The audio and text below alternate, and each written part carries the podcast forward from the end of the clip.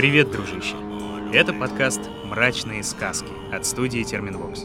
Меня зовут Митя Лебедев, и здесь я собираю предания, сказания и легенды, которые рассказывали когда-то и рассказывают до сих пор малые и великие народы России. От Кавказских гор и до Чукотской тундры, от сибирских лесов до берегов Северного Ледовитого океана. Только помни, это совсем не детские сказки. Их населяют злые духи, кровожадные чудовища и жестокие люди. На то они и мрачные сказки.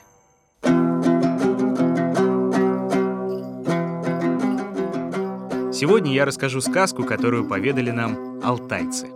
Интересно, что одно это название, алтайцы, объединяет сразу несколько народов и племен. Это и теленгиты, и телеуты, тубалары, и кумандинцы, и многие другие. Всего их около 80 тысяч человек, и живут они на Алтае, краю высоких горных хребтов и глубоких речных долин. Все в жизни алтайцев проникнуто духами и древними божествами – даже сейчас в некоторых селах остались шаманы, которые чтут небо прародителя Тенгри и богов-творцов, доброго Ульгеня и злого подземного Эрлика. Одни духи приносят удачу и богатую охоту, другие забирают все и навлекают беду. И едва ли человек может справиться в этом мире в одиночку, без поддержки высших сил. Вот как рассказывают алтайцы. алтайымның ярасын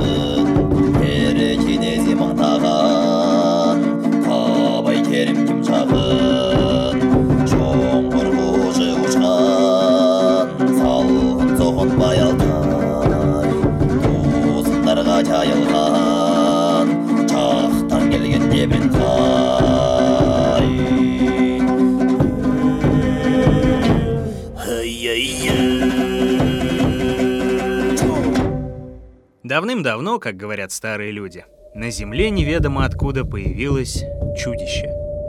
Семиглавый дельбиген. Обликом он был как человек, только на плечах семь голов имел.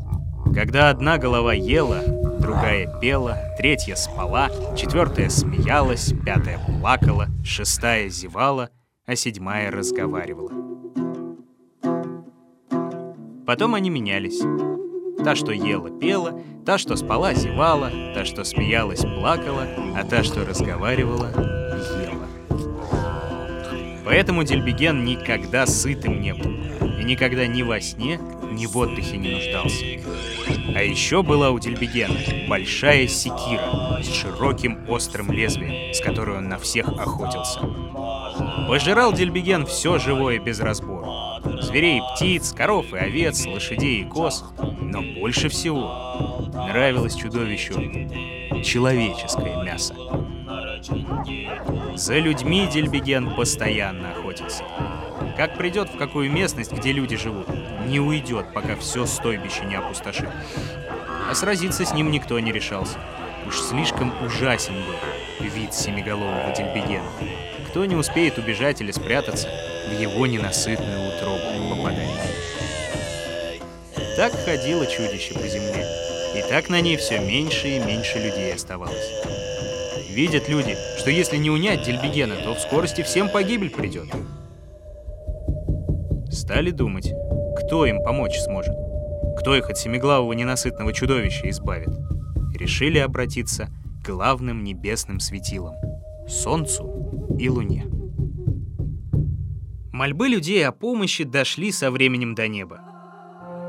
Обратили светило свои взоры на землю и увидели, что всем живым существам очень плохо приходится. Если не унять чудовище, не освободить от него землю, то превратится земля в мертвую пустыню. Ничего живого на ней не останется. Стали думать. И решили взять Дельбигена на небо, чтобы он под их присмотром находился и никому больше вредить не мог. А для этого кому-нибудь из них нужно было на землю спуститься. Стали думать снова, кому людям на помощь идти. «Нужно тебе пойти на землю, солнце», — говорит луна. «Ты старше и сильнее меня». Согласилось солнце и стало по небосклону к земле спускаться. едва с места тронулось, едва начало к земле приближаться, наступила везде страшная жара. Реки и озера пересыхали, моря и океаны мелели. Травы на лугах пожухли и выгорели, в лесах пожары разбушевались.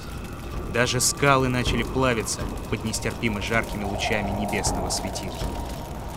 Вся земля покрылась пеплом и золой. Дым от пожарищ небо закрыл. Звери и птицы от жажды до бескормицы погибали, в пламени пожаров горели. И людям тоже плохо пришлось. Уцелели лишь те, кто в глубоких пещерах спрятаться успел. Видит солнце, что вместо помощи новые беды всему живому на земле несет. Остановилась. Потом снова свое место на небосклоне заняла и говорит Луне. «Ничего у меня не получилось. Дельбиген жив остался, а всему живому худо пришлось. Попытайся ты на землю опуститься, избавь землю от семиглавого чудища. Пришлось Луне на землю спускаться. Решили они, что холодный лунный свет живым существам не повредит. Да не все так просто было. Чем ниже Луна спускалась, тем холоднее на Земле становилось. Моря и океаны толстым льдом сковало, реки и озера до самого дна промерзли. Вся земля снегом покрылась. Пришли на землю трескучие морозы. Птицы на лету замерзали и ледяными комочками с небес падали. Зверей даже теплый мех от холода не спасал. Забились они в глубокие норы, но и там от холода коченели, едва в них жизнь теплилась. Люди одели меховые одежды, сидят в юртах, день и ночь большой огонь в очагах держат, дров не жалеют. Но хоть и много они топили, а все равно от холода постоянно дрожали. Огромная луна, приблизившись к земле, остановилась. Подумала, если на землю ляжет, то все живое погубит. Повернулась боком, чтобы землю совсем не заморозить, и стала оглядываться вокруг — чтобы Дельбегена найти, да с собой его на небо забрать. А великан Семиглавый в это время на склоне высокой горы находился. Ему холод нипочем был, даже не заметил, как луна стала на землю спускаться. Пока все вокруг мерзло, он в лесу ягоды черемухи рвал, большую корзину складывал. Полакомиться сладким захотел после человечего.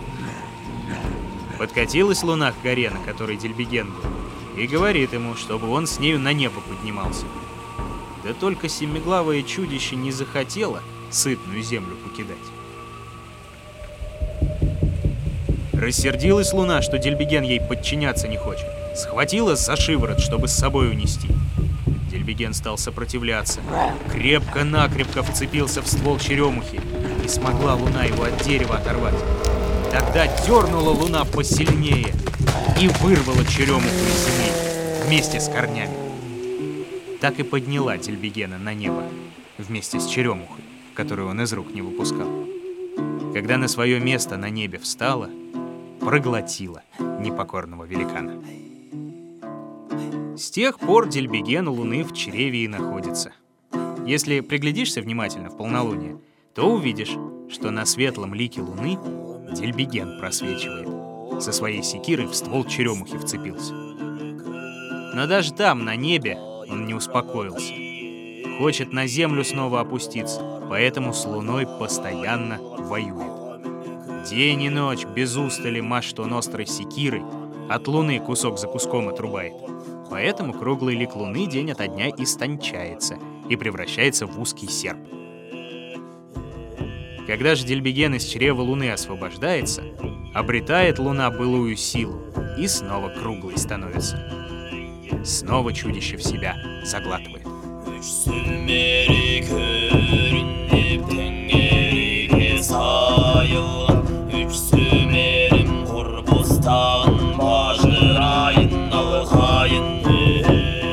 А все же изредка удается Дельбегену Луну одолеть.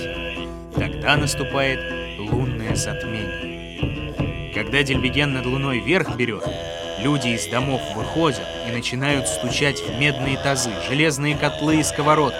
Собакам уши крутят, чтобы они громко выли. Детей плакать заставляют, из ружей стреляют и кричат громко. Дельбеген пугается, и силы его иссякают. Освободившаяся луна глотает его, и остается великан у нее в плену. И будет продолжаться битва между луной и семиглавым чудищем до скончания века. Так рассказывают алтайцы.